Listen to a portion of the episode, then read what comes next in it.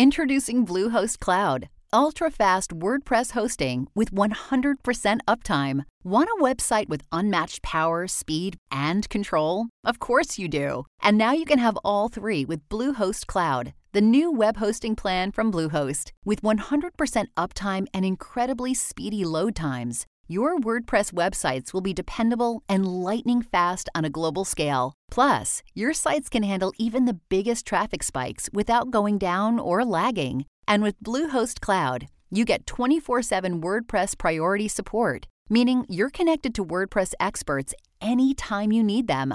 Not to mention, you automatically get daily backups and world class security. So, what are you waiting for? Get Bluehost Cloud today by visiting Bluehost.com. That's Bluehost.com. Best fucking claps I've ever heard in my life. I know Goddamn. we are You know, talented. I can never clappers. I can never hear your claps because I'm I can't. I can't hear yours either because of the dampening thing. So it's. You know, we could like, what if, you know how there are those some people in life that have like a really weird voice, or like there's this guy I work yeah. with the other day. We all went to lunch. Every time he took a bite of something, he went, mm. and I was like, ugh, ugh, no, that's too much. so I'm gonna sit at this other table. Um, like there are those few I things. have- What if we clapped and it had like a weird sound? Like, what if it had a squishy sound? It was like, Mm. Like it was just gross and super moist. Also, Maybe we could do that. just I mean, the listeners would never get that part, so it doesn't. Yeah, matter. we wouldn't It would have to worry be, about Uh, there would just be a little treat for you, really. just a perfect little treat, you know. Having a bad Yeah, day, like, I'm gonna listen to these moist claps. Moist claps sounds like a great band name. You fucking got that sounds like an innuendo, but we'll just move past that. Dude, in the Elder Scrolls Online, I hadn't realized how many of the Argonians refer to thing as moist. They're like, may your scales be moist. And I'm like, never have I heard an Argonian in the Elder Scrolls games ever say that fucking shit. They're all just like, what's up, dude? Fucking you fucking you, Dragonborn? You just get sweet ass dragon dragons? You guys are like, I like them moist. And you're like, what? Fucking get out Well, of I here. mean, some some people like it moist. You know what I'm saying? some some people like them moisty boys. It's it's whatever, dude. and some people hate it. Uh, yeah, some people. some people are trying it. to like kill themselves right now. They're like not even in the car. I'm sure. Yeah. They've decided they didn't want to destroy the car. They're going to leave that for their loved ones. So they just like stopped on the side of the road and just like dove into traffic. They were like, let's fucking Well- go. you know, all Hmm. because of the moisty boys. At least they were considerate. Uh, c- whoa, Considerate What word was that? consider a bit. Well, it was a bit considerate, but Fucking not very. Big Josh boy So you know flubbed what? the word finally. I'm gonna I'm gonna save myself. I'm making up a new word. It was consider a bit because it was a bit considerate, but still inconsiderate. I, I love how you couldn't like you could definitely have just passed that off as that is what you meant, and I never would have. Yeah, yeah, yeah. like For sure. You're like I'm like that's a legit word. Like yeah, yeah, you could have got me right now. there. I would have been like, I don't have a thesaurus, bro. Like that's probably a word, and I would I never know. brains. It's considerable, dude. It's the uh, Yeah, dude. possible, you know. All right. yeah, yeah, yeah. Exactly. So big Josh boy, I've uh, I'm gonna start this with the content warning because I just want people to know I'm gonna talk about something weird. If you're in a car with your family, maybe maybe just skip forward like 10 minutes. turn the volume up. You know, turn the volume. you know what? up. You have a small in. child next to you. I'm trying to change minds. I'm trying to I'm I'm trying to change hearts and minds here. And we need the next generation to really get this ball rolling because it's Hot it's too far gone in our own, but you know, the next generation. So I want to talk That's true. to you about a little thing called Me? incest. Big Josh boy. Oh God, I don't want to talk about this at all. Here's the thing. What? Why do you do this? Can we not? what is wrong with you? Here's the thing. So I was talking to Chase about this today. Like we're going to lunch and I forget how exactly we got on the topic, but I was just like I stopped and I was like, "Bro, like I don't have a problem with it. I don't have this like oh, stop. big issue Stop. with it. Not Stop. saying Stop. Stop. We need to make up a rule on this show where when you bring up a certain topic, because it's never gonna be me. It's like when you bring up a certain topic, it's a very like I get to like hard pass something and be like, nope, New topic. Yeah. Move on. One time an episode, there's like Big Josh Boy just gets to be like, nope, just skip that one. Let's see. It was like this is this is not for me. Oh my gosh. Okay, we'll move on. Big Josh Boy, not not a fan of the, the the brother cousins. You know what I mean? Not not a fan of the brother girlfriends. It's cool. It's cool. Everybody's related. Everybody needs to get over it. Just don't have kids. Like that's my deal. If you're endangering someone else's life, if they're possibly going to be born with organs on the outside of their skin, like that's fucked up. But like, if, if you want to deep dick your sister, I got no problems. But we'll move on. What did I tell you about this? I said hard pass. Oh my god! This guy. That's what I told people. Oh my- There's uh, Big Josh was the only one apparently who can't just skip forward ten minutes. No, I, I'm stuck here. I can't do that. Oh my gosh! If you want to have a solo podcast for a bit to get your uh, the hard topics out, I'll uh, I'll go walk over there for a little bit. Yeah, maybe there for a considerable bit. maybe there needs to be like this this indie pod after dark, the indie pod uncensored, and it's just it's never Josh. It's just me talking to myself, and I'm like. Guys, I've been thinking about some weird shit today. Like, get into this. Let's unwrap is- the onion that is Yeah. the dumb shit I think about. All right. We finally found we finally found the ten dollar tier for patrons. Uh, yeah, I guarantee you, at least And Phil for pay would pay for that. He has forgiven me for Sable. He's willing to let hypothetically my moist mouth touch his moist mouth. So I think that they would. Yeah. I also Phil's already paying for that shit. So like, I know. we don't even have Yeah, a tier, Phil's- and Phil's going crazy. Phil's uh Phil knows. Yeah. He was like, one day they're gonna make that after dark special. One day, Josh is going to refuse to speak about certain things on the podcast. He he sees it in your eyes. He's like, he's not he's not a fan of this one. He'll talk about poop all day, but the second brother cousins come up, he's like, nah, I'm not a fan. Let's not play that game. You, that that's I don't know. That's a That's a bit too far. Is that a bit too close to home? too far. Big Joshua? that's a bit too well, you know, you know me. I don't know. I'm the one who lives in Um, fucking Idaho, dude. Like, It's true. My parents Yeah. are Well, that's why you're talking about it, right? Yeah. That's like a constant thing. I'm trying. I told you, trying to change hearts and minds. You know, trying to gotcha, trying to tra- change it for a generation, open up whole new door of possibilities. But this podcast is about indie games. Hello and welcome. Are we sure about to- that? I mean, not at this point. Yeah, it's not anymore. nah. not at it's all, for not a long time. It has no longer been about indie games. We should just rename. We should rebrand again. We're no longer. We were Incursion Podcast, Indie Incursion. Now we're Indie Pod. We should just be Indie Poop. Ah, that's a good one. I mean, because that's at least the one thing that I know that you will talk about. Like you've ta- you've mean- gone through enough of that conversation, and and you literally couldn't handle like two minutes of of. Here's this- the, here's the thing. Here's the thing. All right. Here's the thing. I- can handle the conversation, but I'm literally being recorded in this context.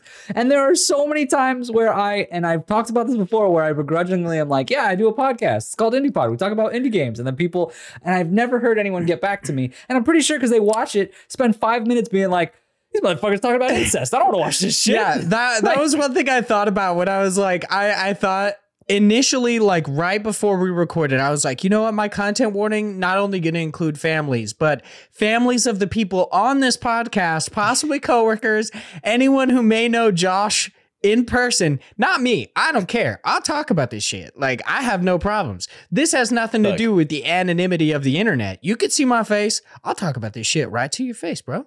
But like whatever. Yeah. This I mean, granted, I don't think I would have said anything that people were like, "Wow, I can't believe Josh isn't into incest." Like, whoa, I, I can't believe that he's not an incest apologist. This is crazy. I'm just saying. It's, it's whatever, dude. I I hear you, buddy. I hear you. Yeah, I, I mean, I get it. Each, Let's move on. to each their own. How about some uh, video games? Hello and welcome to IndiePod and Indie Games Podcast, your weekly source for all the indie games news you need to know. This week, we are bringing you two awesome indie game news stories. Before, of course, we hop in to News Cram. We got we got a whole bunch of new stuff for you. Got so much new stuff. We've got God bless the crowd. We're gonna hop over to Kickstarter, talk about an action pla- uh, action packed sword swinging roguelike. It actually seems kind of interesting. I'm I'm a little bit into it. I don't know. Alright, I. I just dropped like I think between 50 and 20 50 15 and 20 dollars on a Kickstarter like 2 weeks ago, maybe a week ago. So I'm like, ah, I don't know if I want to do this one again. Like maybe this one's know. a little bit pretty out there, but maybe not. I don't know.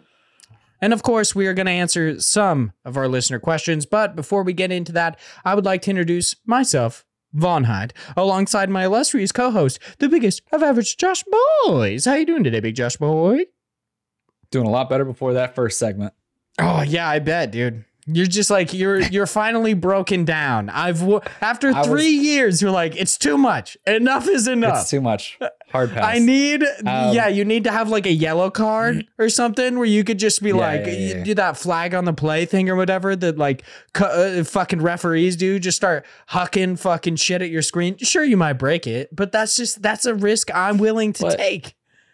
I, I see that. I see that. Um, no, I'm doing good though. I'm ready to talk about some games because that's what we talk about on this podcast. I'm actually really excited to talk to you about one of the games you've been playing. So let's just hop right Ooh. in to our housekeeping. Uh, we've got a new developer interview going up. Of course, each and every Wednesday we have them. This week on November the 24th, uh, Big Josh Boy sat down with Chad and Curtis of Bitrot to talk about their upcoming game, Recursive Ruin. That was, that was pretty Mhm. interesting. Once again, that's Recursive Ruin, Mhm. the devs of that game, uh, coming on on November 24th, uh, August. Uh, fucking, what am I? Yep.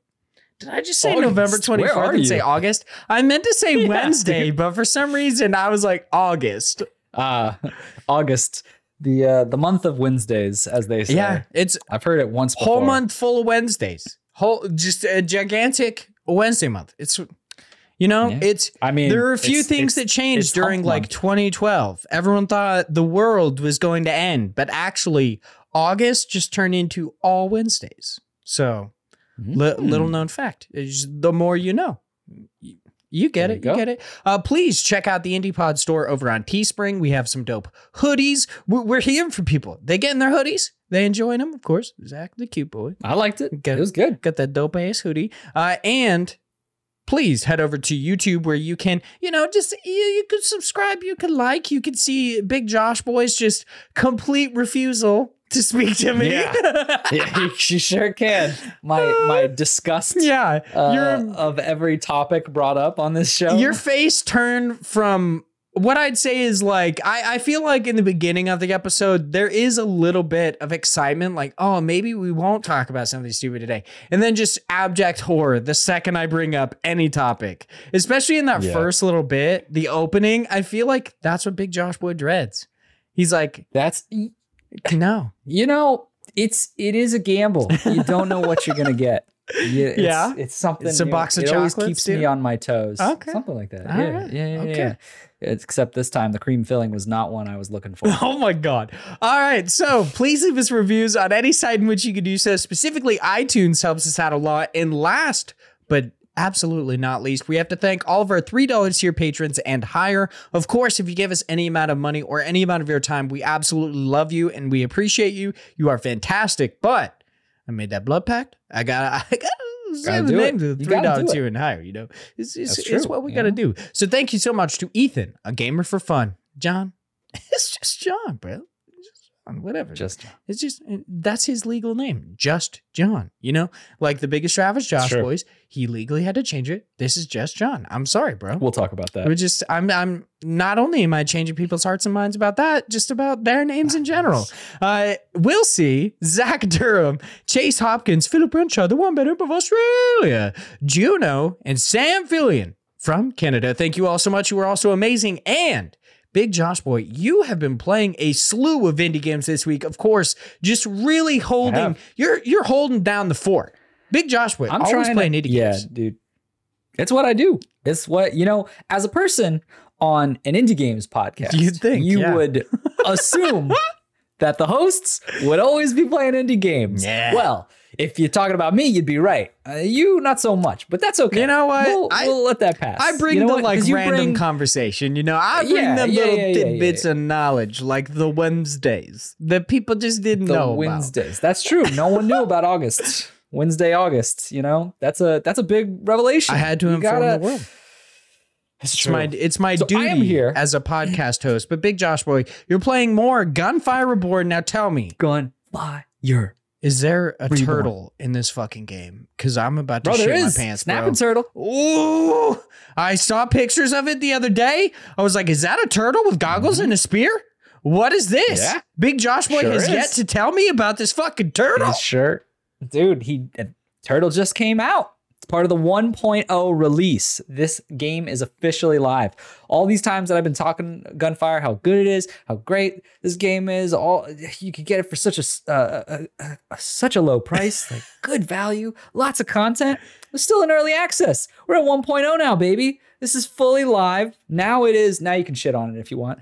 Um, now, now you can't say it's an early access. You can't do that yeah, anymore. yeah, yeah. Now it's like if the game sucks, it sucks. Like sorry, It sucks. Sorry, not sorry. But here's the but here's the thing, it doesn't suck. It's really good. What they did was uh, they added some new guns, some new uh, balances, and new scrolls, which scrolls are like the power ups that you get. They added a fully new character, which is this snapping uh, snap turtle, snapping turtle, uh, who is so cool. His his uh, ability scheme is basically being kind of like a tank who runs up and just punches people. Noise. And so his whole idea is he has this kind of tidal wave move where he he puts up a shield and anything in front of him he's like impervious to whereas things behind him can obviously hit him. But he then has the ability to shift which is your dash and you will bump into people and then be able to use your ability of punching someone rather than like other characters get a grenade. And so you are just this giant tank that is constantly just punching people right in their fucking face. And you, oh man, I had this run where I was just, I did so much damn damage and all I did was just dash back and forth and just punch over and over. I was like barely using my gun. I was just smacking them every which way and it was great the way that it works is anytime you move a certain amount of distance, it like gives you extra damage to your punches. So the idea is to constantly be moving around as fast as you can to a point where I I literally had no idea what was happening half the time. I was just like, I'm moving everywhere and punching. It's all I could do. Yeah. But it was great. Okay. Super fun character.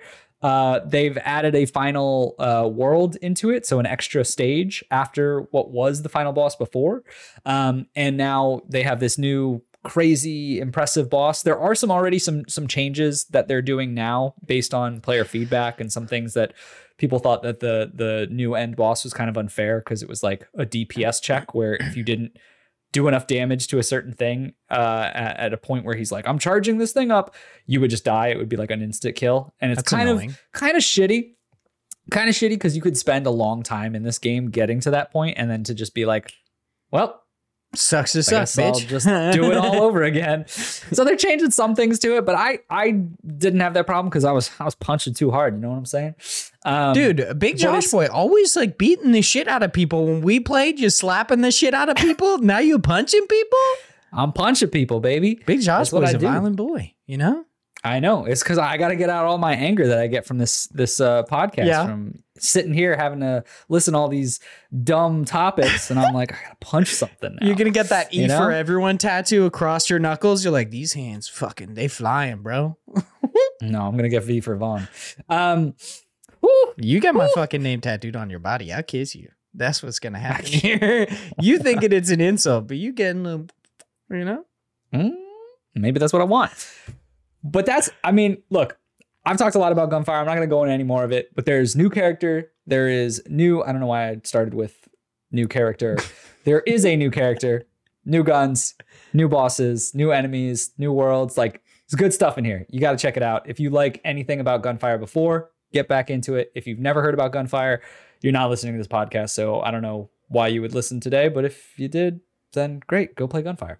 All right. On to the next one. Let's talk about another game that I've been talking about before, which is Crown Trick. And that is by Next Studios. Crown Trick, if you remember, the only reason I'm bringing this up is because I played it on Xbox a few weeks back and I was like, this game's pretty fun. It's a nice little turn-based uh roguelike where you're you've got a number of different spells and weapons, and every time you move, characters on the board move as well. So it's just based on like a roguelike where it's more thinky than just mechanically like can I be fast enough to kill the enemies? Um, which has its pros and cons, obviously. But if you're more into that style of gameplay, I definitely recommend this. The only reason I'm bringing this up is because they fixed that thing that uh, just crashed my uh, my game, and now I can play again. so if anyone ha- had that issue or experienced that or thought to themselves, I'm not going to pick up Crown Trick because it breaks Xboxes, don't you worry. That shit's gone. I do love that You you're gotta like. I'm talking about this game today because you can actually play it. dude it's a good like look there would be all these people who who are like waiting dying to play crown trick but they're like this big josh boy he told me i can't play it there's just this Gotta wait. severe barrier to entry that like I just can't. i can't i can't get past it and they and the, the masses are are hundreds of listeners as you say That's are waiting Bro. waiting to play crown trick they're like god if only i could play but big josh boy hasn't said anything yet so i gotta be the bearer of good news and let you know it's time to play crown trick Ooh. Lastly, Big Josh Boy, you've also been playing EXO 1 by Exbleative. I, I'm assuming that's how that's meant to be said. I have no idea. Yeah, I I assume as well. Uh, this is the game that that I'm actually going to explain and uh, kind of have a little bit more serious talk about of what this game is. Uh, although at the same time, this game's fucking weird. EXO One is a game that just came out. We did get a code for this, but it also came on Game Pass, so I just played it there anyway. Thank you for the code, of course. Um, but it's if you watch the trailer, you literally just look like a flying frisbee Yep. through random planets. And you know what? That's what it is. It is uh I would describe it as somewhat of an open world. It's like you go to different worlds and it's very open map like you're just on these giant planets.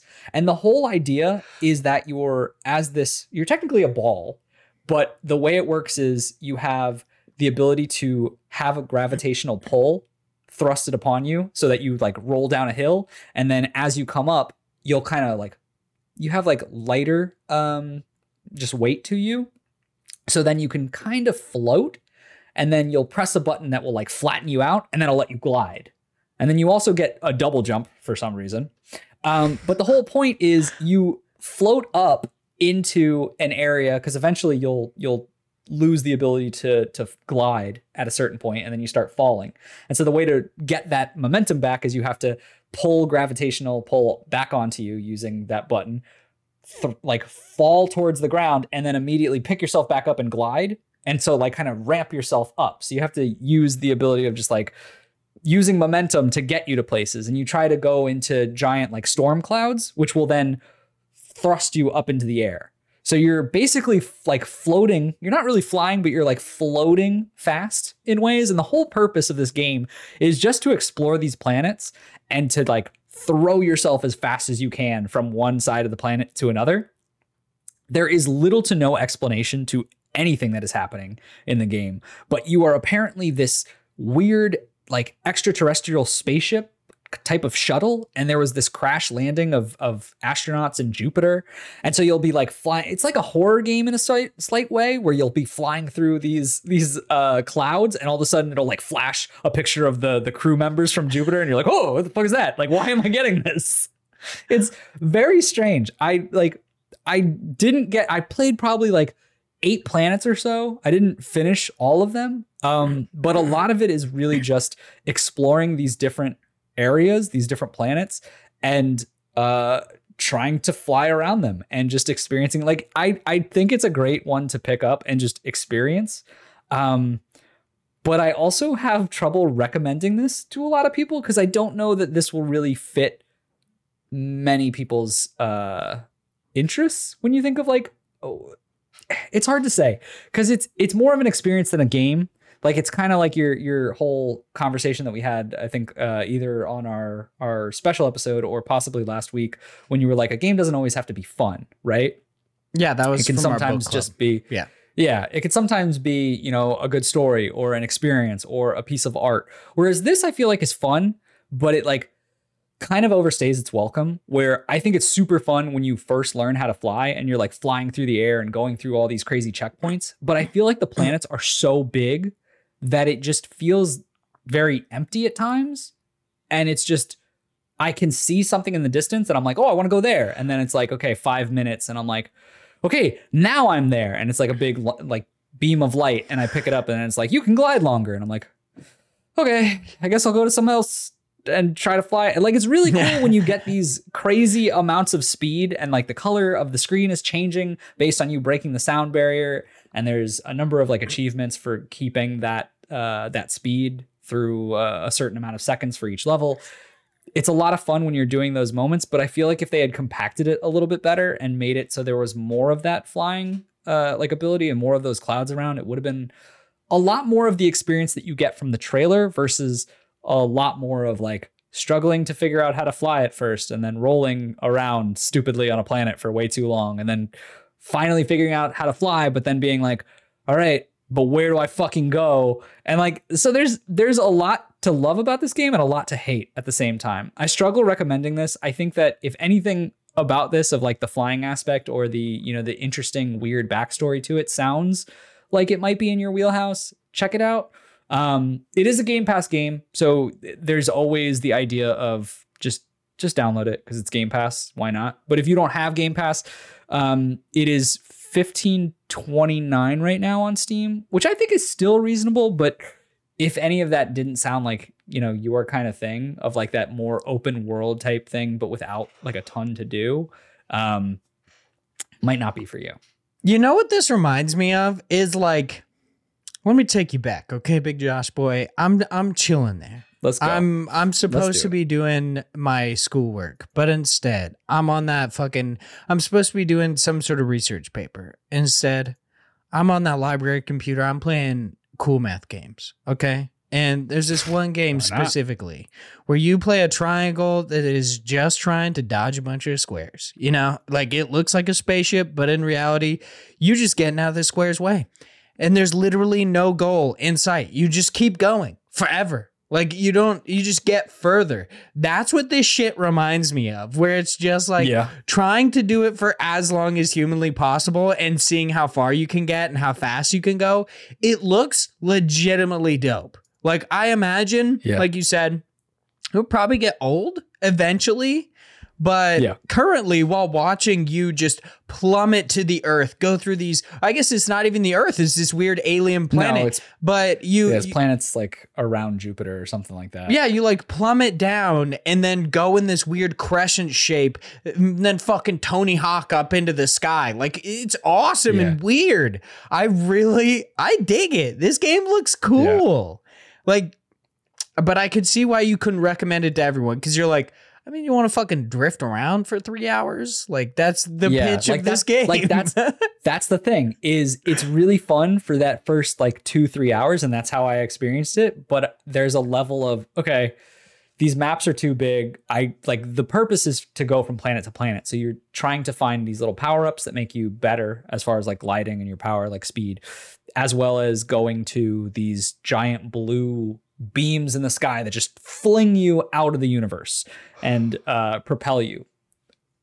But at a point you're like you keep getting that and you're like okay i understand the point now of what i have to do. And then it becomes more of a chore because you're just like all right i gotta fly to that place.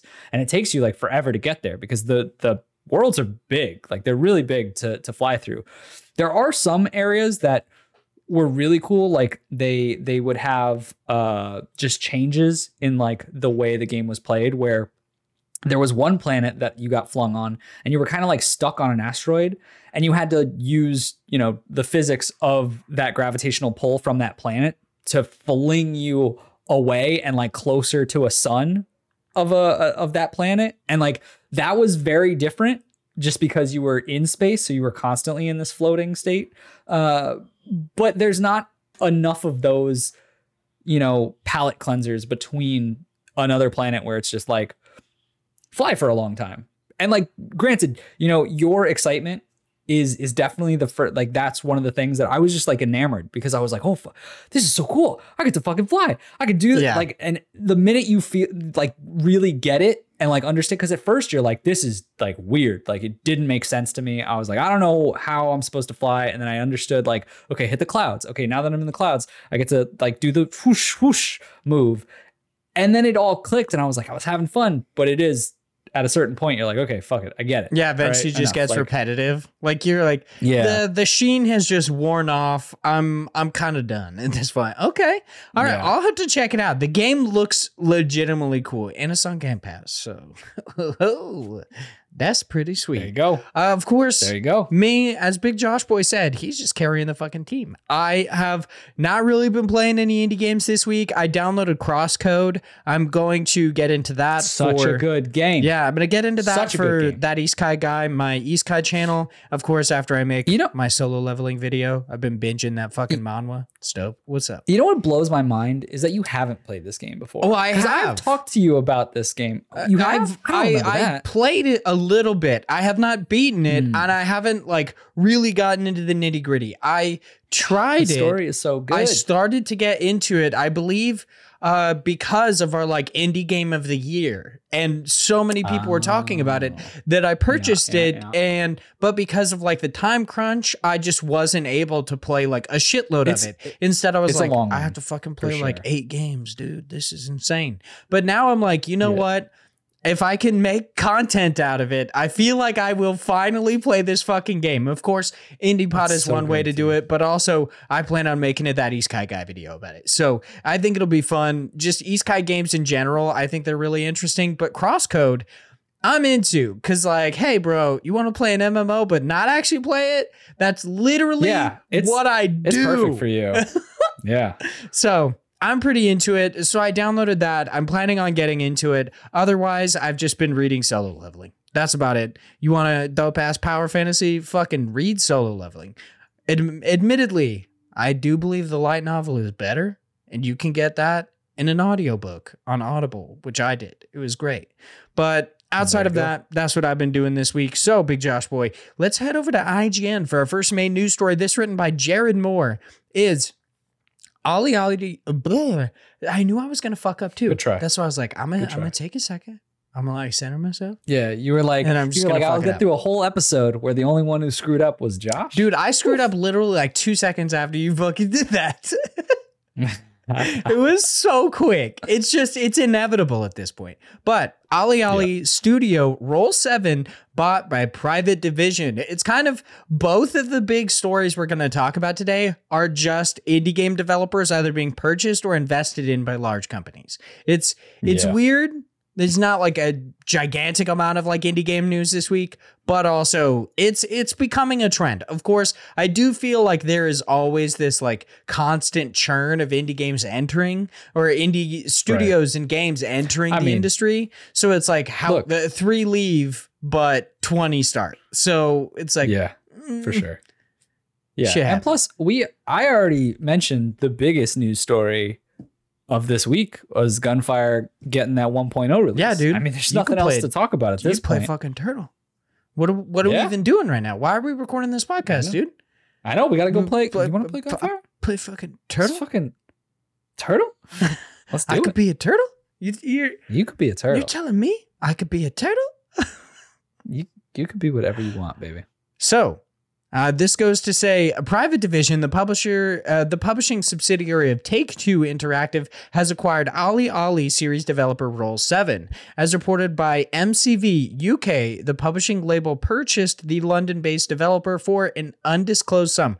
I always hate that they say an undisclosed sum because it's like no one tells you. Like it's very few and far between where they actually tell you. They're acting like the undisclosed sum is like, oh, this is the outlier, but anytime anyone's mm-hmm. purchased, we make sure it's known. It's like, no, like the Bethesda deal was the only time that I've ever seen anybody be like, bro, we bought some crazy shit, like just outwardly. And that's because it was a shitload of money.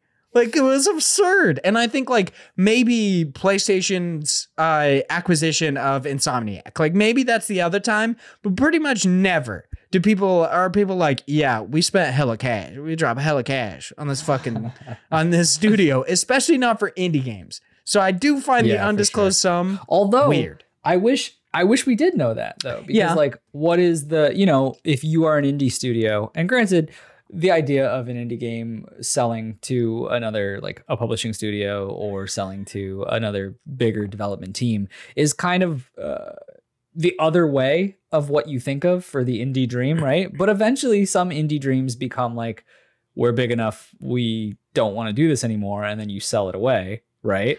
So what is that level? What's the acceptable level, right? What a it's one of those transparency things where, you know, if I have a company, I want to know what Roll 7 got. So I know I'm not getting ripped off, Yeah. right? Yeah, that's definitely true.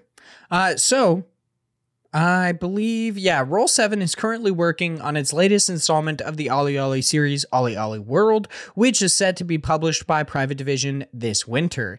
In a statement, Executive Vice President and Head of Private Division, Michael Warrose, maybe.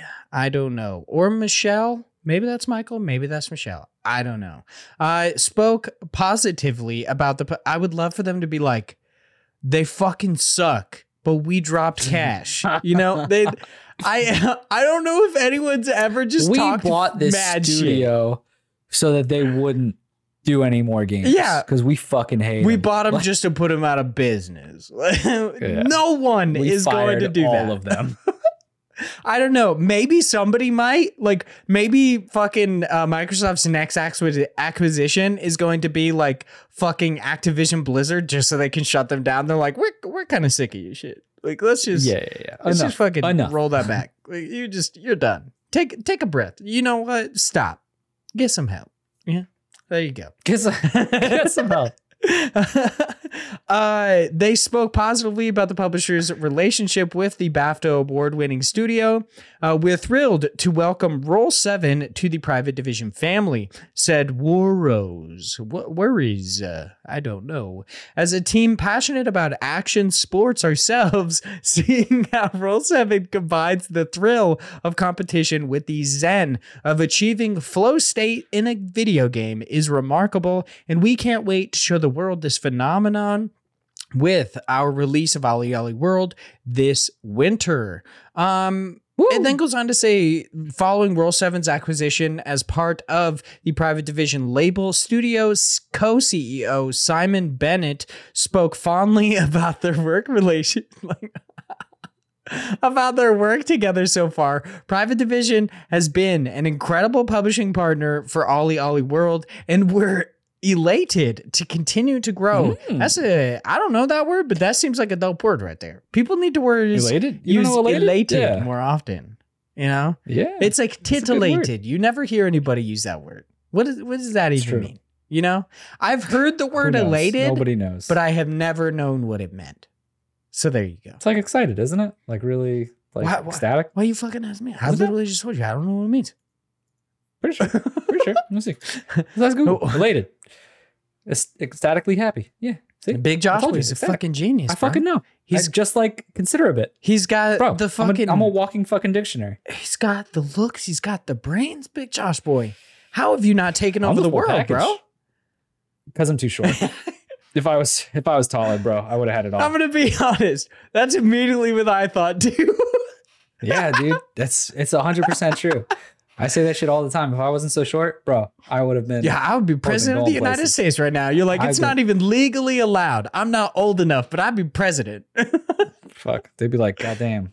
I'd vote for Big Josh boy president. You know, I would do it. Big- you would have to put Josh Boy for president. specifically on your ballot like Big Josh Boy, and everyone would be like, th- you'd have so much name recognition because it's like Donald Trump, fucking like Hillary Clinton, and then like Joe Exotic. That that shit's out there. Like Joe Exotic true. running for That's true. president. People people think about that name, but then they see the biggest of average Josh boys, and they're like, what?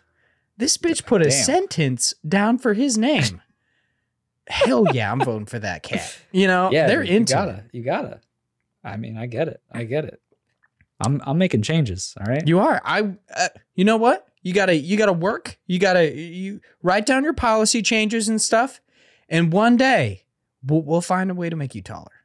Maybe stilts. Maybe you just have to wear stilts. you you have to live a lie, but you could be the president of the Lie? United Yeah, States. Yeah, yeah. maybe, maybe one day, maybe one day. There is a surgery where they literally break your leg, so that they can the bones will like rebuild themselves and that makes you taller. How But then I would just have long legs. Yeah, you're I like, know, yeah. oh great, I'm I gained an inch, and all it cost me was a like a hundred thousand dollars and just searing pain. Yeah. it was a ridiculous. I was like, I was like, that's how why is that even a thing? Yeah. I don't understand who goes through that. Why even go to a doctor, bro? You could literally like just from what I understand from crime movies, all you got to do borrow money from the mob, don't pay them back. They you get the money and they break your legs. And free surgery. Yeah. That's what I'm saying. You, they grow back, you're taller. You're like no no more Robert Downey Jr. on the set of Avengers with like fucking two feet high lifts, bro. You tall as right. shit. That's right. There you go. I know. Fucking, we're, we're just you know we're finding loopholes everywhere. We're we're figuring shit out here Yeah. on IndiePod. What But what are we talking uh, about? Private Division has empowered our amazing team. This is uh, Bennett said. Private Division has empowered our amazing team to raise the bar on our creative and scope. Yeah, creativity. I was like, creative what? Uh, creativity and scope for Ollie Ollie World. Joining the label puts us in a great position to continue to grow and to set our rights sights. Fuck me on achieving Dude, you're having a tough time. I'm always having a tough time. Our Oh my god. I blanked on the What? word ambition so hard. I was like ah. achieving our ambition to become preeminent global video game developers. All right. This I'm I'm done with this news story. Big Josh boy. Yeah. How are you feeling big one. about like we'll obviously talk about it again in just a second. You know what? Mm, for sure. Actually, do you have any special thoughts about this specific instance of people like uh, Roll 7 being purchased by Private Division? Have you played Ollie Ollie World? Are you excited? Or you- have you played the Ollie Ollie games? played- Are you excited for Ollie Ollie Yeah. World? Possibly the future of the I'm- series? I've played the Ollie Ollie games. Um, I thought they were fun. They weren't anything that are gonna make me go like nuts for Ollie Ollie Worlds. Um, but I, I did think it looks pretty cool, cool in the trailers that I've seen. Um, so it's not something that I'm like super excited for. But when it comes out, I'll definitely like check it out, especially if it's on something like Game Pass or whatever. Um, but uh, I, I think this is interesting because a publishing company owning it is is like a different like I don't know. It it feels strange because when I think of a publishing company, it would be a company that is, you know, and, and granted it's not like this never happens, but it would be a company that's helping other studios do uh, you know, getting their games out there rather than owning the full thing. Um To be fair, But- it seems like a lot of people are trying to like seemingly diversify. So it's like For sure. a lot of people were previously just indie game devs and now they've gone into publishing like Yacht Club or or Lily Mo. yeah, that's what I was and other stuff. Like maybe it's a very similar thing where they're like, we have both like we we published games and now we're wanting to invest in games. Uh, very similar to like like Thunderful, how it just constantly Yeah. Mm-hmm. purchases different things to then increase its portfolio. so that's what I was thinking, and that's why it's like it's not crazy. Like there's nothing here that's you know out of out of the ordinary. It is a little strange because it is a kind of the opposite of what we've been seeing Yeah. uh, trending with the market.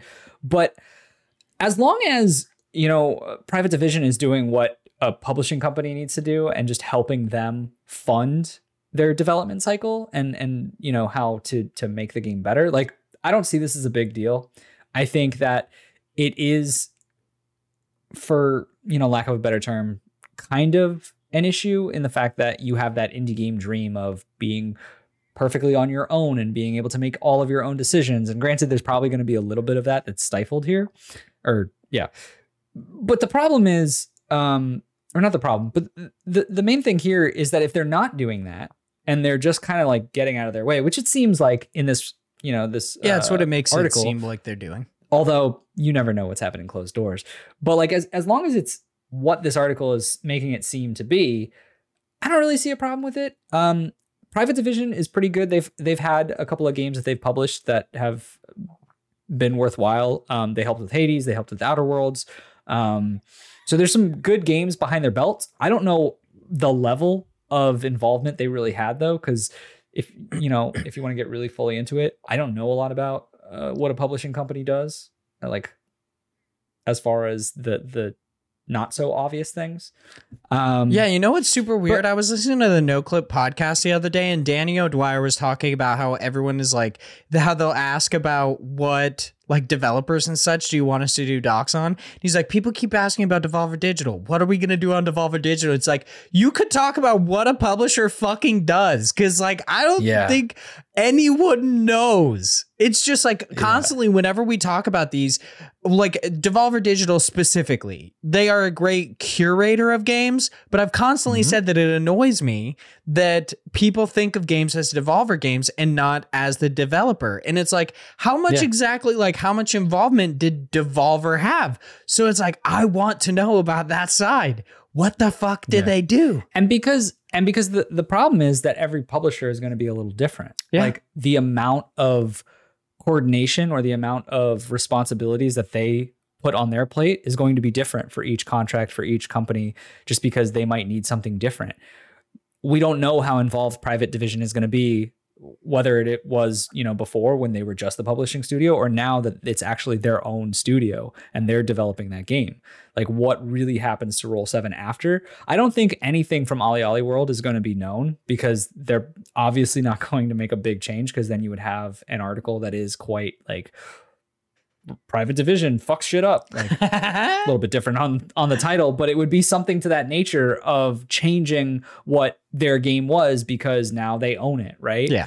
So I think I I think we're not going to hear anything from this until whatever Roll 7 does next. Whatever is after Ollie Ollie World. Like is Private Division going to be like that was great. You guys did some cool skateboarding games. It's time to do something different. Cuz then you know, you might look at it and be like, did they want to do something different? Or did Private Division tell them no more skateboard games? Yeah, yeah, that's that's definitely true. So just to really get into this conversation about purchases, acquisitions, and such, let's move on to our next news story over on Twinfinite. This one's written by Ed McGlone, I believe. I'm not 100% sure. If I said your name wrong, I'm truly sorry.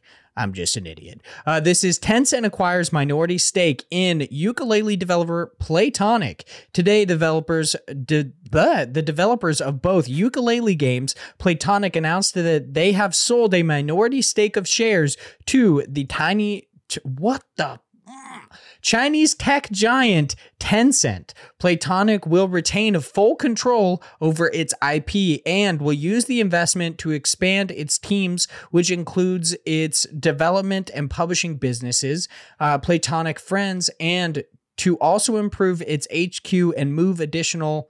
Uh, yeah, move additional new locations is what it says, and then ends that with a comma. So that one's not my problem. That's legit what it says. Moving on. Uh, in an interview with GamesIndustry.biz, Playtonic managing di- director Gavin Price expanded on the decision to make to team up with Tencent. Uh, Price was quite blunt and open in the interview, which GamesIndustry.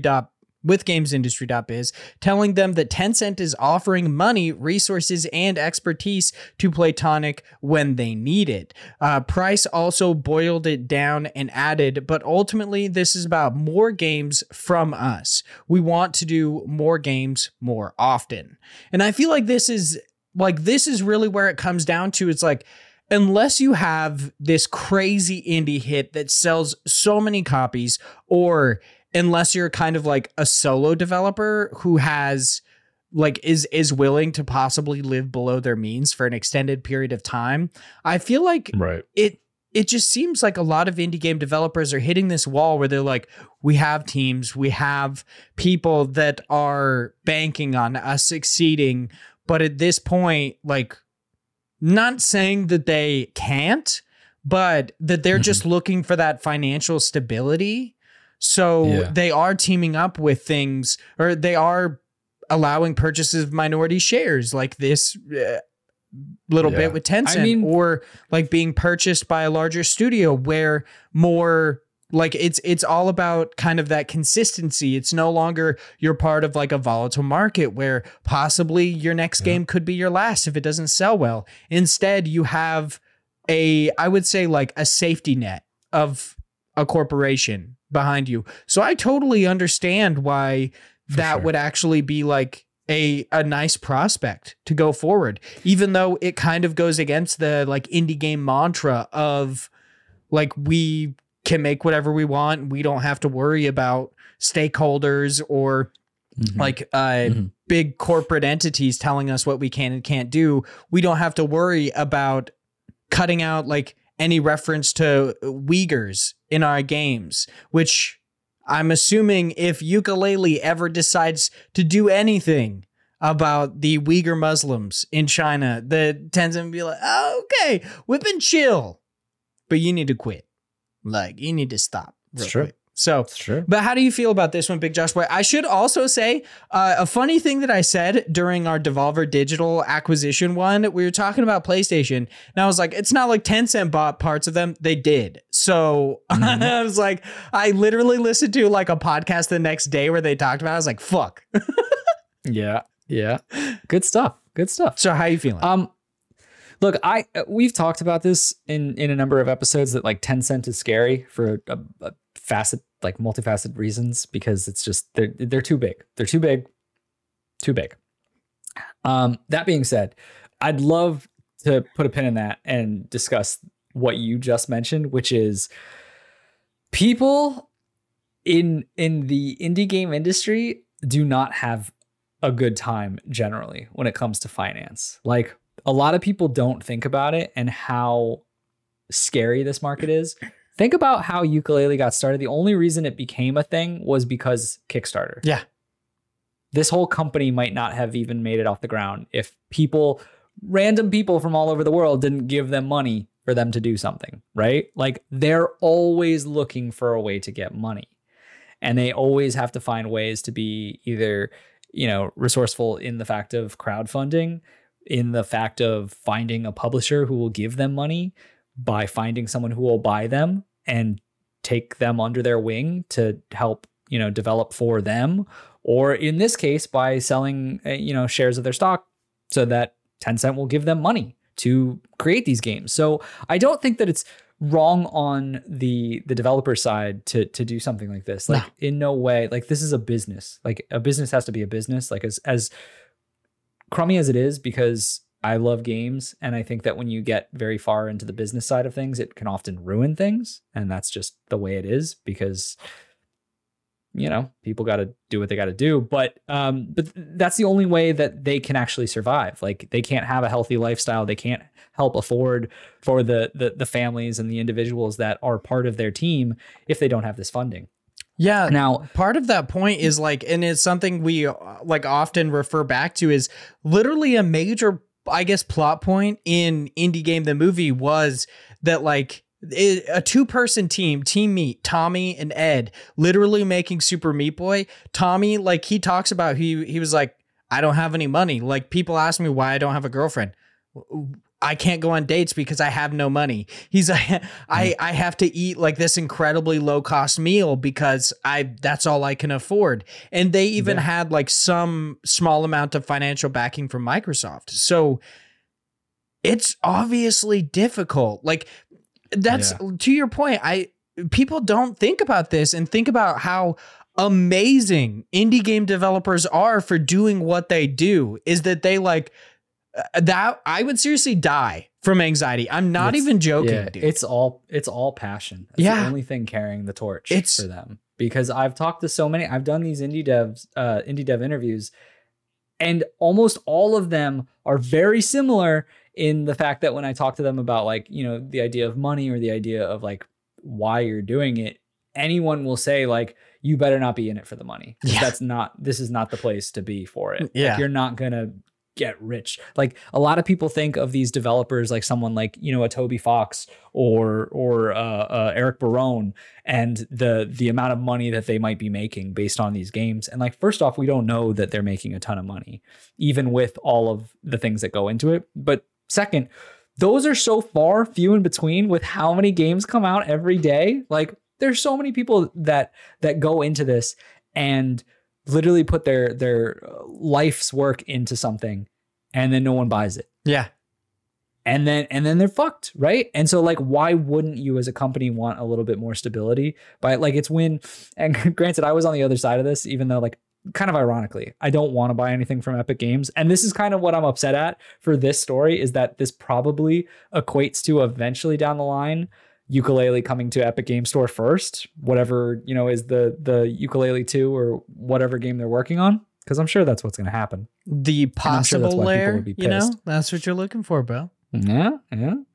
Um, but that being said, like I totally get the response from developers. Like I'm not gonna be mad at them for choosing to get more money Yeah, the when like they I don't know. the like the hatred of what I would say is like a sellout culture, like the I guess not sellout culture, but the the culture of hatred toward selling out is so dumb. Because it's like if you love them so much why wouldn't you want them to succeed in this amazing way? Like why would you want them to be these starving artists for so long? Like you'd sure, think you'd yeah. want the exact opposite. And sure in some cases it is a detriment like some cases it can be fucked up but it can also be fantastic. Like what we've heard of of different developers having been purchased by microsoft seemingly it has only worked out for the better so far. And and yeah. like that's obviously only one thing. That uh, like Tencent could be different. A private division could be different. Every like everyone is a unique instance but people just need to get over the fact that they're like oh they were way better when they were small and it's like i get that Yeah. i do but also if you love them so much just uh, like i don't understand why you wouldn't want them to succeed in a big way or at least to like not have to literally eat ramen noodles every night to survive Yeah. like Yeah. but I the only yeah, the only thing I can say from this takeaway is I don't like that it's Tencent because I just I know how big they are. and spooky, I'd like- yeah, dude, I just don't like the monopoly effect that's happening with Tencent from a gaming perspective, like in the market. But um, you know, good for for Playtonic for wanting to expand and finding a way to do it. Yeah, and I I like Tencent is spooky and I I made jokes about like Uyghur Muslims, but I really mean that. They they actually have like there has been censorship due to uh Tencent's involvement sure. or like people being scared to like release their games in China specifically or not being able to because of mentions like this. So, it's Yeah. just yeah, Tencent is a different beast. Thank you to Jacob Right. McCourt for bringing that up before literally anyone Yeah, else yeah, I yeah. heard say it. Like even even really big personalities. He was the first person I heard who's like, "We should be scared about this." Like it's this weird moment of consolidation that we should be freaked out about. But we've talked about this enough, so I think it is time for us to hop into news cram. Cram.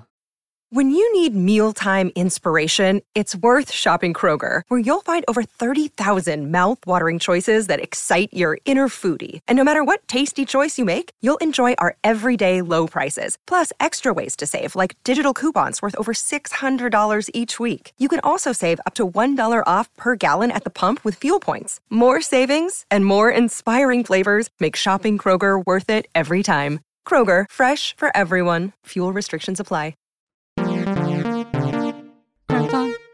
Oh, big Josh boy. He's coming back, He's baby. coming back with that I know. cram. Last week, I, he threw me off. I was like, "Is he? Am I ever Sure. going to hear the beautiful voice of cram again?"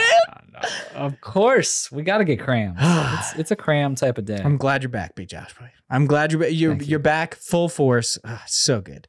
News Cram is our weekly wrap up segment where we, the hosts of Indie Pod and Indie Games Podcast, cram you full of all sorts of indie games news. This week in News Cram, we don't have any new quick news stories or new deals or quick steals, but of course, we've got a whole bunch of new stuff to talk about. Our first six items in new stuff come by way of Nintendo Life, where it supported that action adventure game Mundaun, I believe is how you'd say that. It's M U N D A U N. So like Mundaun, kind of like mundane, but not like the mm-hmm. dawn, you know. Mm-hmm. You Get it? Mm-hmm. Uh, by Hidden Fields is getting a physical release on the Nintendo Switch through Super Rare Games, with pre-orders going live on November 25th through through superraregames.com.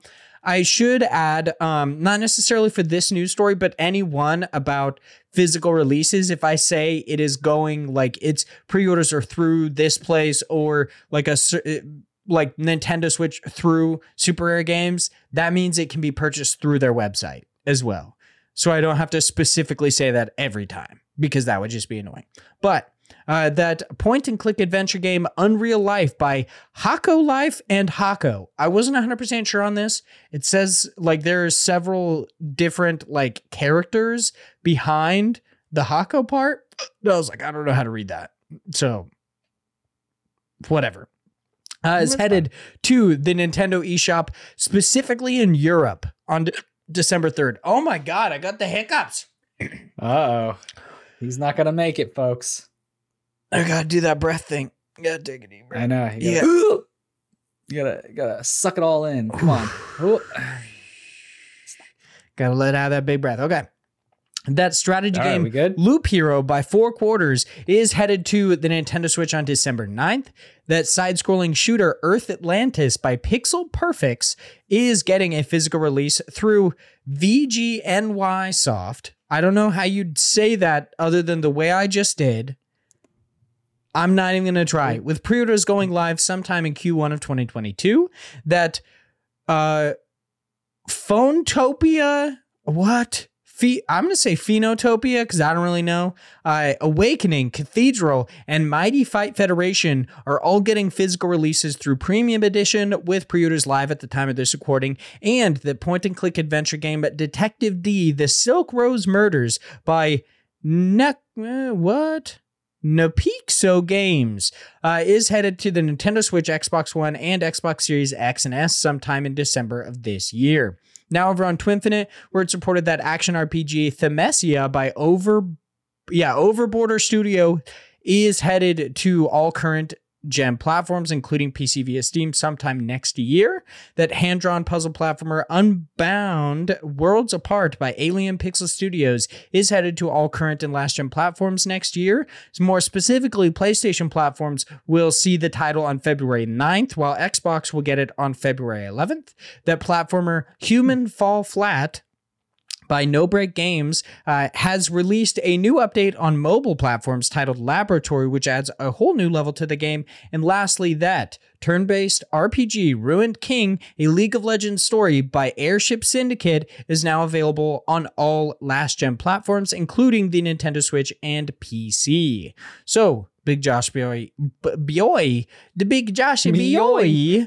The big Josh Bjorn. That's exactly what I thought too. Oh, we're just mm-hmm. we're just the best team, aren't we, mm-hmm. Big Josh mm-hmm. Boy? So we've been blessed with so many know. amazing indie game news stories that it's time for us to hop in to our next segment. This is God Bless the Crowd, of course. Big Josh Boy hops into all sorts of different crowdfunding sites, finds something awesome for us to talk about, and we do just so. This week we are headed over to Kickstarter to talk about a game called Swordcery.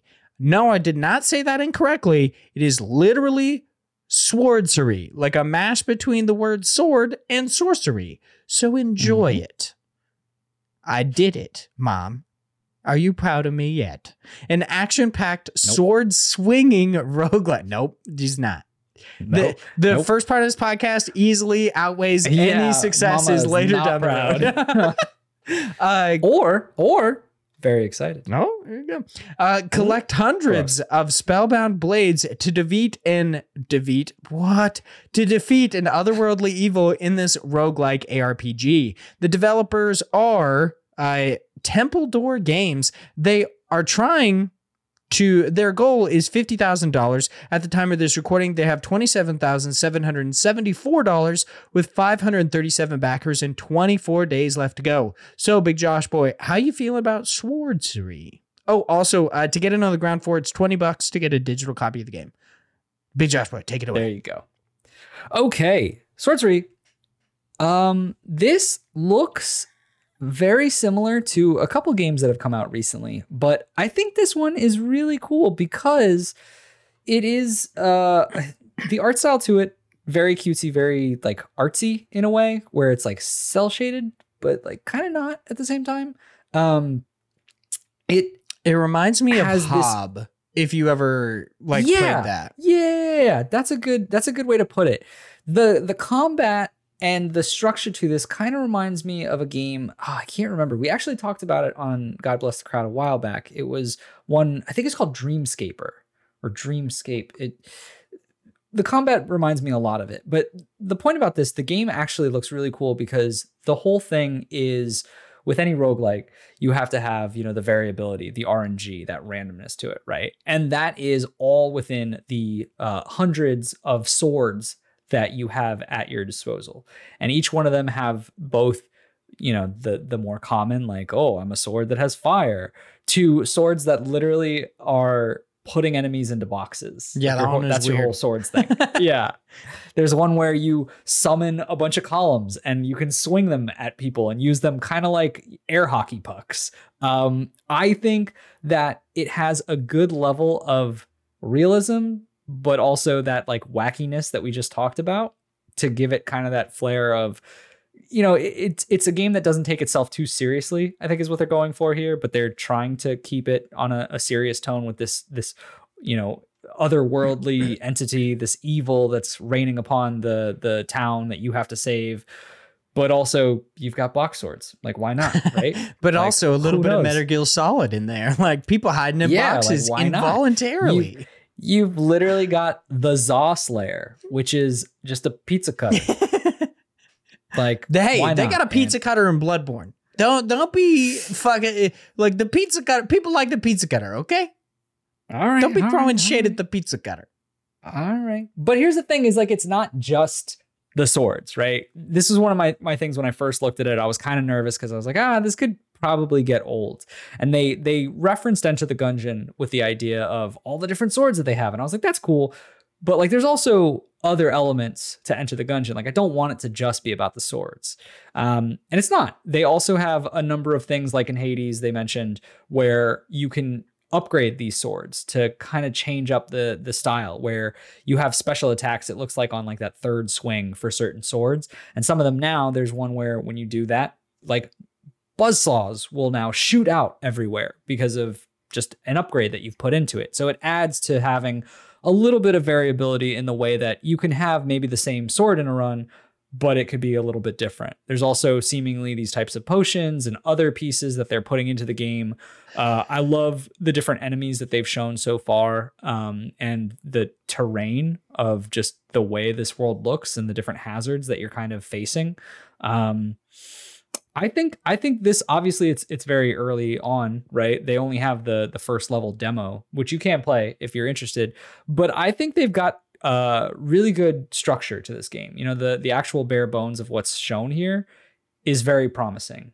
And my one concern with this is how um how the game will kind of keep my attention throughout however many dungeons or levels there are in this. I'm not really too sure. I'd have to actually play this. Um, but I think the the main structure and the main setup that they have is really good for potentially a you know B to A to S tier roguelike. Yeah, one thing that I think is cool about this is like the variety of like different types of gameplay within the swords. So not necessarily that it's like, oh, this is a lightning sword and this sword puts people in boxes. Not not necessarily that, but also that each sword also has classes, they say, like the Mhm, short sword, mhm. the katana, titan sword and dual swords. So not only are there these four different types of swords that you can get that each have their own playstyle, but then you add on these like different swords that even play off those where it's like they Yep. have a uh, earlier in the kickstarter they have skybreaker which is not only just a katana but it is like a lightning infused katana which really channels that. So you're like fucking zenitsu from demon slayer just charging all around the battlefield doing some crazy ass shit. I think that that's really cool and adds that little bit of extra variation one thing that I think is hilarious that I have not, I, I feel like maybe it just hasn't happened a lot recently, something I used to talk about quite a bit, and God bless the crowd, is this thing where a lot of developers will speak about their game by talking about other games. So it's Yep. it's kind of like how every card game before literally said Slay the Spire 25 times in their trailer. This does a very similar thing where they're just like, Yep. We want to make a roguelike like Hades. We want to make a uh, more deliberate combat system. So uh, we didn't want to make hack and slash. So it's like Dark Souls. It's like basically these massive I mean, buzzwords. using the SEO term. Yeah, like yeah, it's that's- that's it's obviously on purpose. I totally get why they're doing it, and for some reason, it's like maybe I just haven't noticed it recently, but I feel no. like we Yeah. just people haven't been I mean- doing it a shitload lately. I'm sure it really stems from the fact of who these two guys are because Yeah. they were both people who worked in the AAA studio like team working on like God of War and things like that. So I'm sure they have this mindset that's been barreled into them that they probably think that you know uh, an IGN or a GameSpot or whoever is gonna write that up and they're gonna hear those terms and be like upcoming potential souls like rogue like type like enter the gungeon blah, blah, blah or just fucking all the keywords that you need and then put in their name and be like, "This is the new article" because it's gonna get traffic. Oh, Like, yeah. that's what they do. It definitely man. will. Like just- they uh, they seem to understand how to succeed. Like they get it. Yeah. And they're like, we'll use these buzzwords and it's gonna get people. But that was just like a weird aside where I was like, I don't think I've heard people doing this a lot recently. The game itself looks really cool. I like a lot of the different particle effects. I, I think it looks like really Mm-hmm, interesting. Like the the magic we've seen used, these different abilities, like with different flames, water, lightning. I think it looks cool. Like you said, the variations of swords where it's like not only cool but goofy with the like the box sword basically. I think the game Yeah. looks really interesting. Twenty dollars, I don't think is a crazy ask for this. The uh, no, like I don't think so either. I'm into this. The only reason that I might not back it is because I literally just backed another game like two weeks ago. it's it's Kickstarter just ended like I think earlier this week, and they Uh, charged me like twenty gotta- bucks. So I was like, Gotta oh. jump on the next one, man. You know, Yeah, one a month. it's month. time to go Kickstarter crazy. I've yeah, one a month, backed like six different games on Kickstarters. Not a single one has come out yet. So I've backed I've backed a number of Kickstarter games, and I'm gonna be honest. As much as I love Kickstarter, I think a lot of the ones that I've gotten have been flops yeah, in my mind. Because I had I had stuff like the the Rainbow Billy, which Yeah. totally got changed, and I was like, this game is not good. And then there was Yooka-Laylee, and uh, that was not good. did you give But you Rainbow know what? Billy a chance? Because didn't it come out recently? Like I did, and I months? did not like it. Oh, okay. Did not talk about All it. right. I was not a fan. I thought it was pretty boring. You got to appreciate Big Josh. Boy. When he doesn't like a game, he tries to just like keep it quiet. And I'm like, I'm gonna shit on this bitch. Look, because here's the thing. Like, I get that sometimes you should talk negatively about games in the context the context of like constructive criticism and say this is why you don't like something so that people will have a better opinion or not an opinion but like uh, a more A better understanding. knowledgeable yeah like a, a better knowledge on should i buy this or should i not but also sometimes I just play a game and I'm like, this is not fucking for me. And if I try to explain that, it's gonna just come off as like, game sucks. it's And I gonna don't come wanna off do that. as uh, I don't like the pickaxe animations. This game. I don't. Yeah. see, it just it's just some games are for people, and some games are not. yeah, I get Um, it, dude. I but that being it. said, I think this is a game for uh for for a lot of people. I think a lot of people can enjoy this one. I'm I'm actually really thinking about it. I I just saw because I was thinking about this and I, I was scrolling through because there's a part where they say they have these checkpoints. And I was like, is that meaning like a, a hub world after you die and you go back to and start again? But there is an amount of um, accessibility in this where if you fail, you seemingly can come back to these spawn stones, these checkpoints, but you have to give up, like sacrifice one of the swords that you have, which I think is a cool like trade off of being like, all right, I'll. I, I died, but I still want to continue this run, but I have to give up potentially a good sword that I liked. Like I think that's a good uh way to say like you know a lot of people one of their big things about roguelikes and why they they're so turned off by it is because they're just really burned by the idea of losing all of that amount of progression and this is a good way of saying like hey you're still gonna get hit really hard because you're losing something that you liked but the game's not over yeah, which you- i think is great That is a good point. Yeah, yeah, definitely. So, Big Josh Boy, I've pretty much talked about what I wanted to with Swordcery. So, is there any last little bits that you would like to get off before we hop in to our listener questions? i think it's question time Oh, okay, all right. So, Mr. Philip Renshaw, the Wombat Emperor of Australia, writes in with 87 questions. I feel like this is to get back at me for not posting the question tweet at the right time, but Yeah, yeah. Phil for is sure, just like, sure. I got hella inquiries, bro. Look, here's the thing. If we didn't have Phil, we'd we'd have a lot less questions. That's- so I mean, it's a good point. Also, Phil kind of backed always- up. Didn't get any questions last week. Phil's like, I got a load of questions just, you know, that's true. Weighing my ball sack let 'em- down. I got to pop them out. He's So gotta why why we gotta go there? Phil writes in and asks, how many chickens would it take to kill a lion? Interesting. Lion, like female lion or male lion? Well, I guess like a, a lion and then it's like a lioness, but I don't know necessarily. I would assume you're talking about a male lion.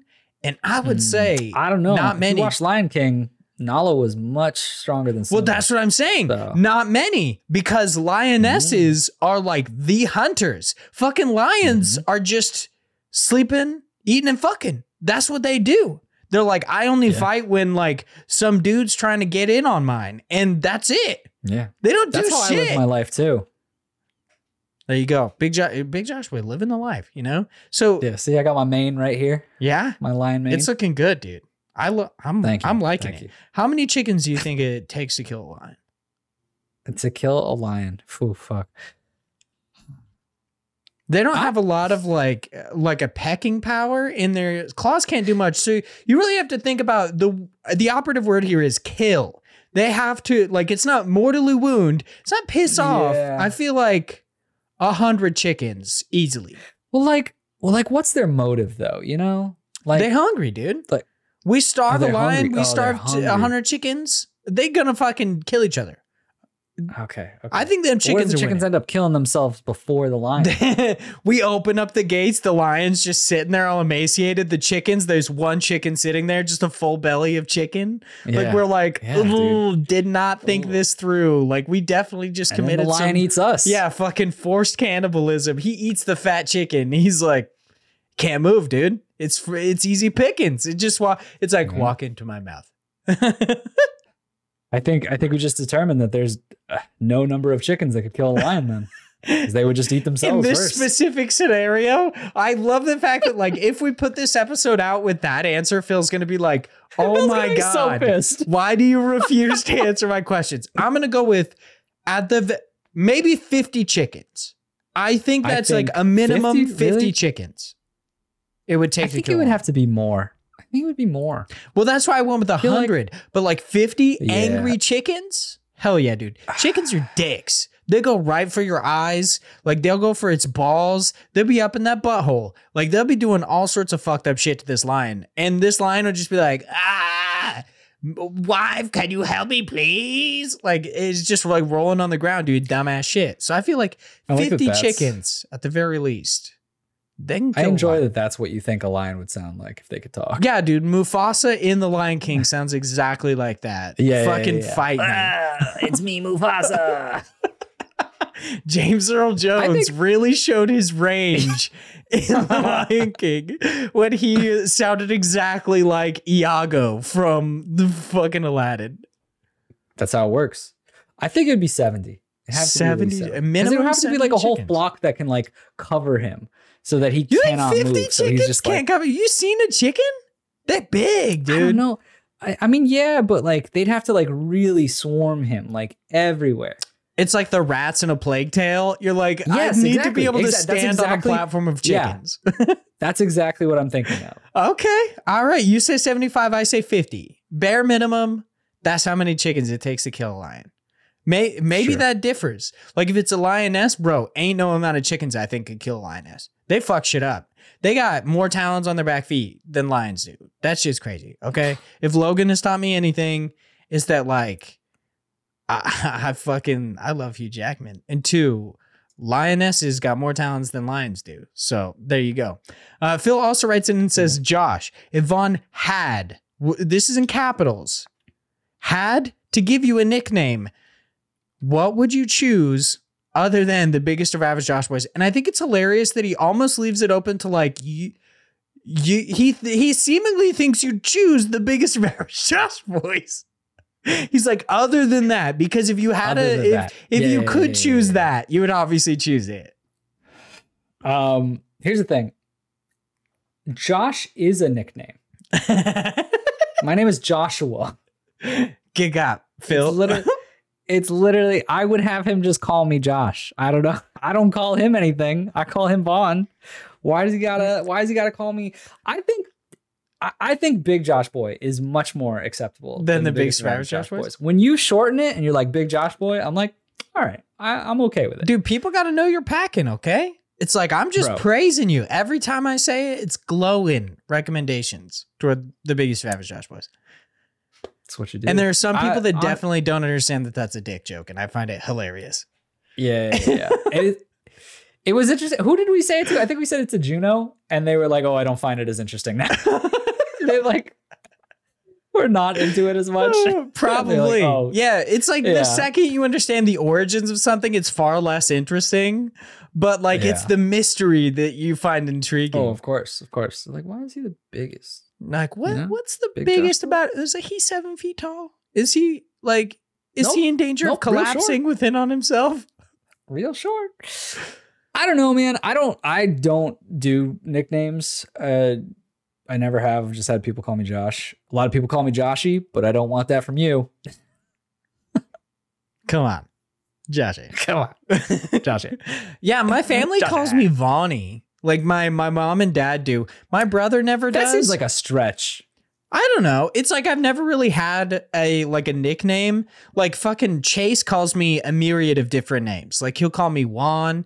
He'll call me like Juan Carlo. Like he really goes for Juan. Just anything that roughly sounds like Juan. He'll say Van. Like it's uh, V O N. Like there's a lot of shit he calls me. Yeah. I honestly, it's probably like one out of 25 times I hear my name come out of his mouth that's actually my name.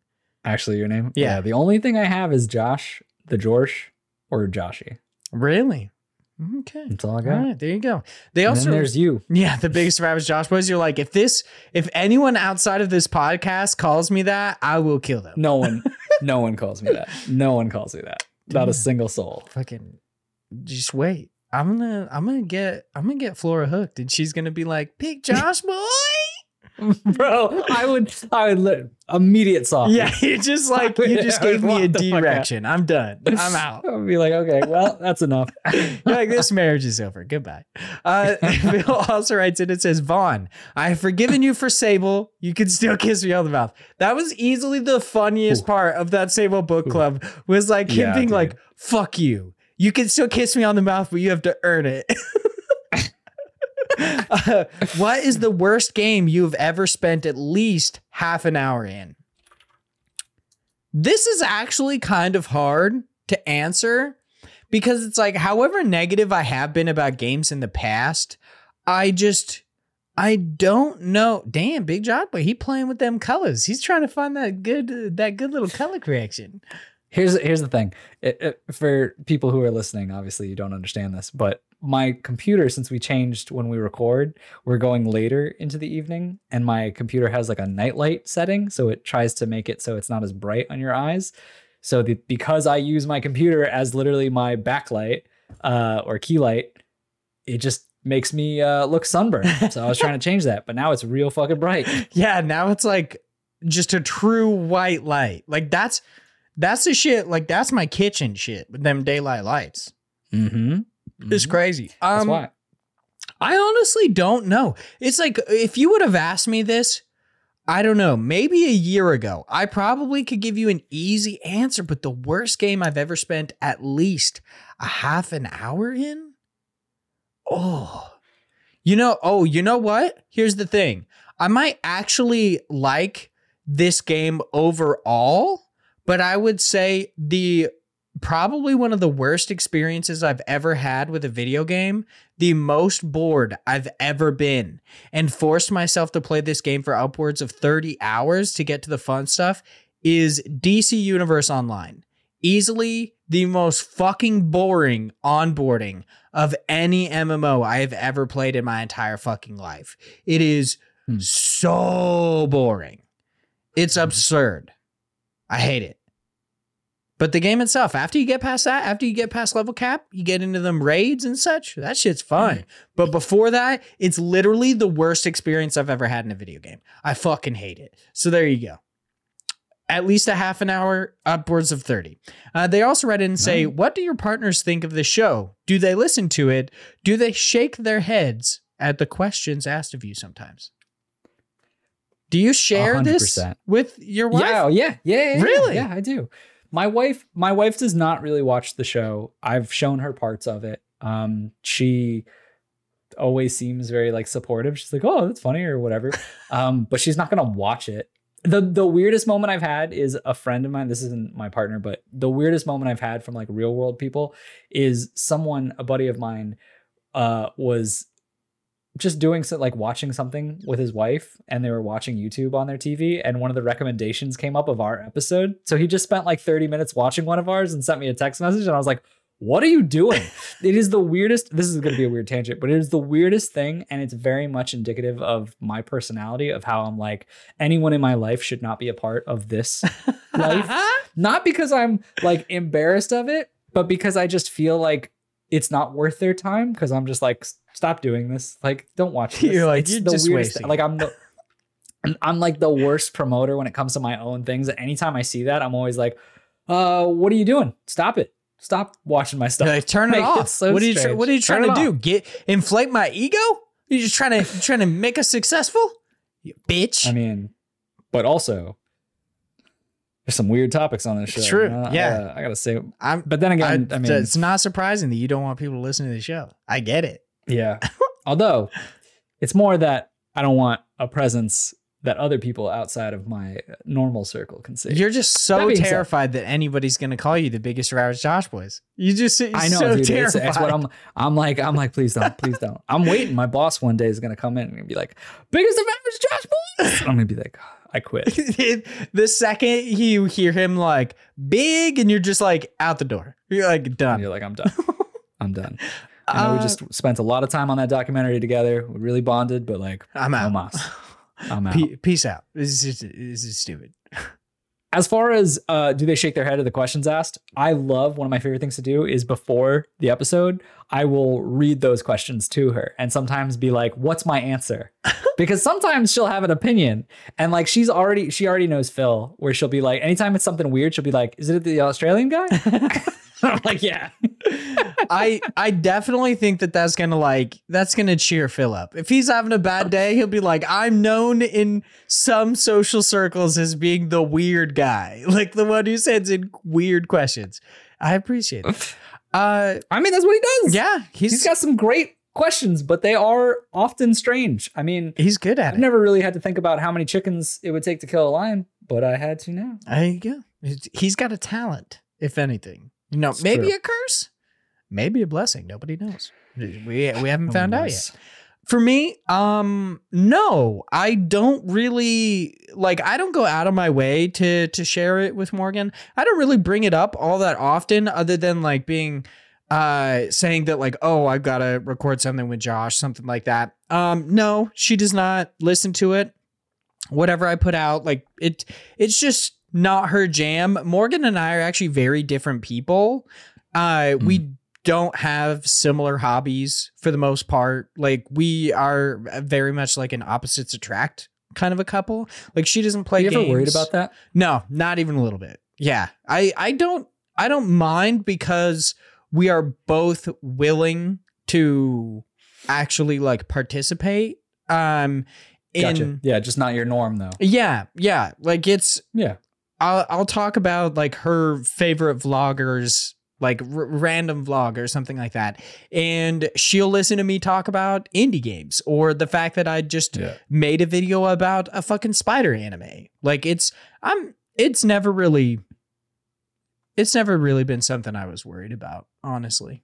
It's good. Especially because there's so much I love about her outside of that. I'm like, if she played games, that would be cool. But if anything, that actually might be annoying. Like, maybe It's your own. she'd your be own better time, at them than right? I am. yeah. Oh, I, I don't doubt it. I don't doubt it. I bet. I bet Morgan would fucking wipe the floor with it. if you. she could figure out how to use a dual shock, dude, she'd fucking obliterate me in any game. Yeah, that's why I gotta keep. You gotta keep them down. You gotta make sure they're never better than you. Oh my god. So Dennis writes in and says, "Is there anything in life that you're unreasonably su- uh, superstitious about?" Big Josh boy, this is like I actually I'm not even joking. I had to look up like the definition of superstitious mostly because it's like I don't really have like an explanation or any sort of like real touchstone to this because that that's how far I am from this. It's like Mhm. I don't necessarily believe in like fate or in any any kind of like I guess ties to supernatural shit. Like I believe in ghosts and that's not like I don't think that's like a superstition. I just believe kind of like an in consciousness as a corporeal form. Not that I believe in like a fucking like a person in like the typical ghost. Um Yeah. superstition, no. Yeah, I'm not worried about black cats. I'm not worried about ladders. I don't do the salt over the shoulder. Every time it happens in a show, I'm like, what the fuck is that all about? I don't do the knock on wood. If I ever do it, it's more for a joke than it is for anything. Yeah, Like, yeah, yeah, yeah, yeah. I, I always do the knock on wood, and then I hit my crotch. ah, that's a good one. That's it. That's a good one. You got a good one there, Josh. Wait, so are you superstitious really in any way? No, not really. I and I I wonder if Dennis meant like in in the more uh you know superstition uh, from a uh supernatural way or the more what I think people would sometimes think about this with superstition, which is more like a just a something you have to do, kind of like an OCD type tick of like I've got to do this because blah blah blah because I just feel like I have to, right?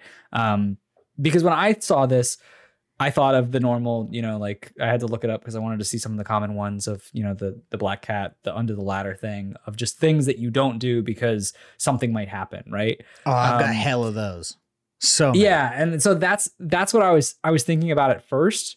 But as far as like a, a supernatural type of superstitious way, like the the basic definition, no, there's nothing like I really care enough about to to do. The only thing that I specifically do from like more of that OCD type style of like I just have to do it would definitely be locking the door, like clicking the the little bleep bleep on your car several times. if you have one. Yeah. I have to I constantly do it. I, it has to be at least twice. And then sometimes if it's been too long and I did something else, I have to press it again. And my wife will get mad at me and I'll be like, I gotta do it. Yeah, you got to make sure, Yeah. dude. Yeah. You gotta you gotta lock that door. I mean, if we're going for that shit, bro, you best believe I've got a lot of like every literally every time before I get in my car, check all the tires. Make sure none of them are flat. I'm terrified of flat tires. Yeah, it's so terrified of flat tires. Every time I actually get in my car, look in the back seat. No matter what, like could be the coldest day, could be the hottest day. Literally doesn't matter. I could have a fat turd in my back seat. I will look in that back seat. Like I'll subject myself to anything. I'm that terrified of something, somebody like garroting me from the back seat. Um, standing next to things that I can't see underneath. No, it used to be like I used to have an issue with counters, so I would stand further away, but like I can't stand right next to my bed. It freaks me out. Ever since the supernatural episode where the ghoul gets her from under the bed and drags her into a fucking like event and kills her, I don't, I don't fuck around with not seeing under shit. I don't play that game. Okay. Like it's got to All be like right. I got to be able to clearly see what is underneath every object. Just I what gotcha, happens. I gotcha. Um, I don't know. Yeah, I mean, I've got a whole bunch of stuff. It would definitely just depend on the situation. Like, For sure. yeah, definitely car stuff though. Got a lot of got a lot of car stuff. So there you go. Uh, I guess if that's what you meant by unreasonably superstitious, bro, you best believe I'm checking that back seat. So they also write in and say, Vaughn, what would be your sales pitch for Moonlighter if you had to direct it at someone with a mild Hades addiction, aka me? Here's the thing. So you wrote this in, and my immediate thought was that this is not a great way to go into Moonlighter. So if you really, really love Hades and you're wanting something similar to it, I would not take that mindset and be like, oh, Moonlighter, probably going to be the game for me because they're so different in so many mm-hmm. ways that, like, hey, I love Moonlighter, but I would say that like however much I enjoy it, I think if you break it down, you've got like story, you've got gameplay, you've got repeatability, Hades wins in every way. I think Hades is comparatively a better game than Moonlighter. Uh, Moonlighter doesn't really have this really coherent story, doesn't have these like really complex characters like Hades does with these gods. It doesn't have like the, I guess, malleability of these dungeons. Like when it comes to your combat and gameplay systems, you only have a couple of different items or a couple of different weapons, and they all work roughly the same way. You hit stuff like, sure, faster or slower from a distance from up close, but for the most part, whether you choose the standard attack or the like enchanted line of items, it's the same. Uh, versus Hades has the different power ups, the different weapons. You could do like 20 runs and none of them be alike, with the exception of having to beat those same bosses. That would be the like repeated bosses would be the only thing that I would say is similar to Moonlighter. The one thing I do think that Moonlighter has that kind of leg up is I do really like the shop system. I think that is really fun carrying all of those items and actually having to manage your limited inventory space uh, to then like prioritize the things that are going to make you the most money and also how you're going to make these new pieces of gear. I think that's really fun. It's it's a nice little bit of management sim. It's it's cute. It's fun. I love the art style for Moonlighter. I love me them slimes. But if you are wanting something that's like Hades and you're gonna go into Moonlighter, you're not going to be impressed. I don't think like in that mindset, I don't think you'll enjoy it. Yeah. I would play something else. I like if if you're wanting Like something a lot. Yeah, that's what I was going to say. Children of Morta way better. I don't think its its combat system is as complex as Hades is no, no. especially because Hades has all those like different combos that you can do, but it has that I would say like a more cohesive storyline. Moonlighter has Mhm. like you can basically catch up with this random ass hermit that's running through the dungeons and you can try to find out what's happening in the dungeons and what's up with this creepy like slime ghost that kills you if you stay too long. Like it is interesting and intriguing, but it is nowhere near Hades level of storytelling. I can't. I haven't finished Children of Morta yet. From what I've played, I really, really enjoyed it. Um, I don't know if It I. is tough. Yeah, it, it is tough. I don't know if I'd put like its gameplay and storytelling on par with Hades, but it's way, way closer than Moonlighter. Like leagues above Moonlighters. Even though I love Yep. it. Not saying that Moonlighter is a bad game, just saying It's just a different type. yeah, if you're looking for something like Hades, don't go into Moonlighter like that. So you're looking for a sales pitch, I'm giving you a disclaimer. Like it's two they're two very different games.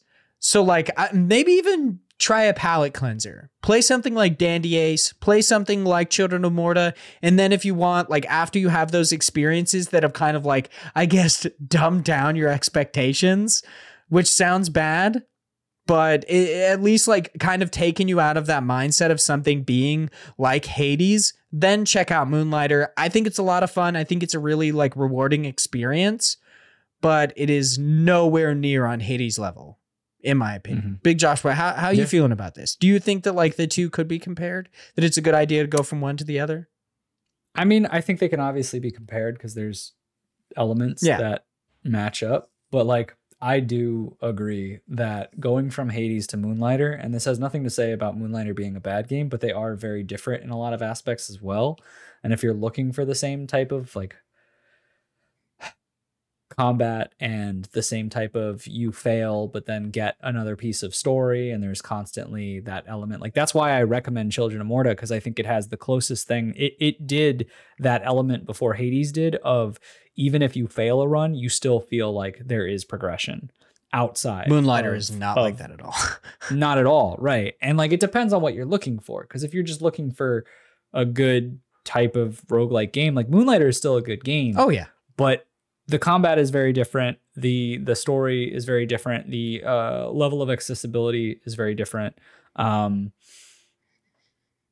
but I, I i would say like you know there's obviously something that is is, is catching dennis's attention from a perspective of like why would they want to even be sold on it at all? So if you are seriously into it and want to give it a try, I would say go for it, but just level your expectations. Yeah.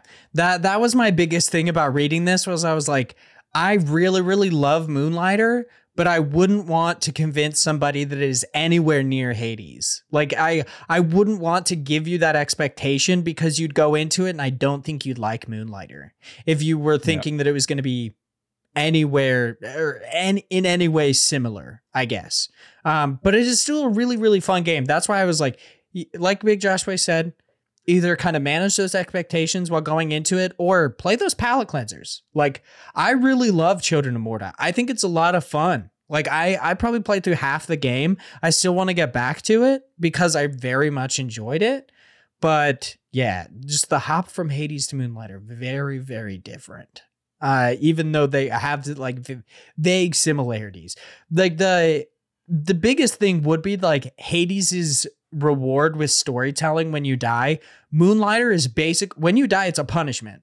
Like they punish you for dying. Not that it's like Dark Souls 2 where you lose your overall health cap because you're hollowing. It's not like that. You just lose everything that you worked for that isn't on your immediate person. Anything within your backpack is immediately dropped. So it's like that's where it comes in with that management of your your storage spaces. If you have certain things that like you know you need this item to create your next sword tier or to create your next weapon or to enchant your gear. You have to make sure you put those really, really worthwhile items on that top bar. Anything below that, you die, you're effed. Granted, you can actually teleport out in the middle of a boss fight. Like, as long as you have the money, you can, there's always a safety net of just teleporting out. It just takes a second. So if you're like literally about to die, you're probably going to die by the time it works. So I think it's really fun. It's a great game. I just wouldn't want you to go into it expecting anything like Hades because I don't think you'd like the experience. And and I don't want to do that to you. I don't want to do that to Moonlighter because I love that shit. Okay. So that is the end of this episode. Thanks everyone so much for listening. If you'd like to chat with us outside of IndiePod, be sure, or at least the podcast specifically, be sure to hit us up at IndiePod over on Twitter. You can follow me, Vaughn, at Hyde Legion. You can follow Josh at the underscore Josh 90. And of course, we gotta go through our housekeeping one more time before we hop off here. Uh please check out our developer interview going live on November 24th. That is a Wednesday. You know, like how to give you a little touchstone as to what Wednesday is. Uh, think about August, how it's all just the one day, you know? Uh, that is Mm-hmm. like now or you know in a couple days from now that's that's when our developer interviews go live so i feel like i just had to explain that to you uh so So way too much. way too much. this is with Chad and Chris of BitRot. They're talking about their game Recursive Ruin. After after you're done checking that out, you're already on that browser. Why not hop over to Teespring, pick up a hoodie, pick up a t-shirt, a sticker, whatever.